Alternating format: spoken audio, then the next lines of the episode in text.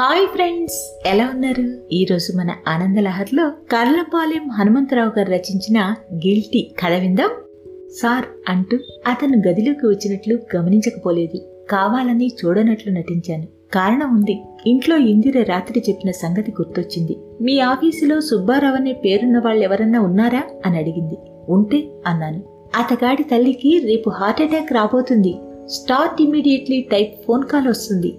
వెంటనే మూడు రోజులు క్యాజువల్ లీవ్ కావాలని మీకు లీవ్ లెటర్ ఇవ్వబడుతుంది. మీ చేత శాంక్షన్ మార్కు చేయించుకుని సదరి సుబ్బారావు చేసేది ఎక్కడికో తెలుసా సార్? అంది. ఎక్కడికి? అన్నాను. వేసవి కదా చల్లగా ఉంటుందని ఊటీకి. ఈ పాటికే అతగాడింట్లో ప్రయాణానికని అన్ని ఏర్పాట్లు అయిపోయాయి కూడా. తెల్లారంగానే తమరు సెలవు మంజూరు చేయడమే కొరవడింది అంది. ఇవన్నీ నీకెలా తెలుసోయ్? ఆశ్చర్యంతో నోట మాట రాలేదు నాకు.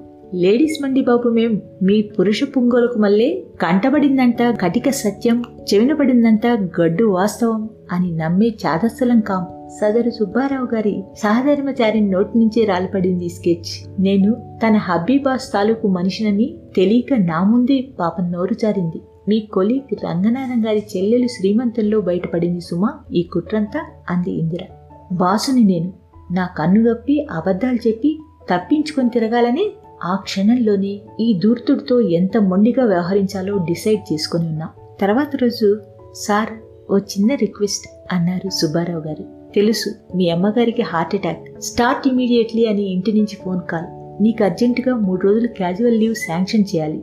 యామై రైట్ అన్నాను. ఆశ్చర్యంతో నోరు వెళ్ళబెట్టేశాడు ఎదురుగా నిలబడ్డ సుబ్బారావు. సార్ మీకెలా తెలిసింది? Please sanction me leave sir అన్నాడు. ముందుగా అనుకున్న ప్లాన్ ఇంప్లిమెంట్ చేసే టైం వచ్చింది. దొంగేడుపులకేమాత్రం చస్తే లొంగరాదు. సాధ్యమైనంత విచారాన్ని గొంతులో రంగరించుకుని సారీ సుబ్బారావు రేపు ఆడిటర్స్ వస్తున్నారు ఇన్స్పెక్షన్కి మొదటి నుంచి నువ్వే చూస్తున్నావుగా ముఖ్యమైన ప్రాజెక్ట్ రిపోర్ట్లని. నువ్వు లేకుంటే ఎలాగా? కావాలంటే వాళ్ళు వెళ్ళిపోయిన తర్వాత నువ్వు వెళ్ళి రావచ్చు ఓ పూట.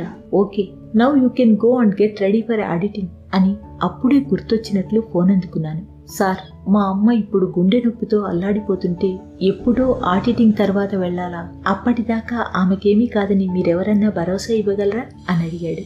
బాగానే రక్తి కట్టిస్తున్నాడు నాటకాన్ని. ఈ సుబ్బారావులో ఇంత పెద్ద కళాకారుడున్నానని ఇప్పటిదాకా తెలియదే ఒక్క అతగాడికేనా నటనా కౌశలం తెలిసింది? నేను మాత్రం తక్కువ తిన్నానా? అని అనుకుని పాత సినిమాల్లో రంగారావు మార్కు గాంభీర్యం ప్రదర్శిస్తూ I said Subbarao now you can go let me do my duty please అనేసి సెల్ రిసీవర్లో తల దూర్చేశాను.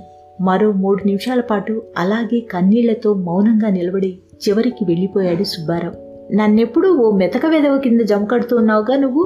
ఇకనైనా నీ అభిప్రాయం మార్చుకుంటే బెటర్ బెటర్ హాఫ్ గారు అంటూ ఆఫీసులో జరిగిందంతా ఇంట్లో ఇందిరకు చెప్పేశాను గొప్పగా. శాంతం విని తాపీగా అంది ఆ మహాతల్లి. నిన్న నేను పొరపట్టాను సుమండి ఊటీ చెక్కేద్దామనుకున్న సుబ్బారావుది మీ సెక్షన్ కాదట పక్కన సెక్షన్ కొలి. రంగనాథం గారి స్టెనోగ్రాఫర్ ఆ సుబ్బారావు. శుభ్రంగా సెలవు పుచ్చేసుకుని ఊటీ చెక్కేశాడు కూడా. ఈ పూట మాటల సందర్భంలో రంగనాథం గారి మిస్సెస్ అందిందాక అతగాడి పెళ్ళాం తెచ్చే మేలురకం ముత్యాల కోసం ఎదురు చూస్తుంటేను? ఇక్కడ ఈవిడ గారు అంది. ఇందిర ఇంకేదో చెప్పబోతోంది. కానీ ఆ క్షణంలో మాత్రం నాకు కన్నీళ్ళు నిండిన కళ్ళతో ఎదురుగా నిలబడ్డ సుబ్బారావు మొహమే కనపడింది. చాలా గిల్టీగా అనిపించింది.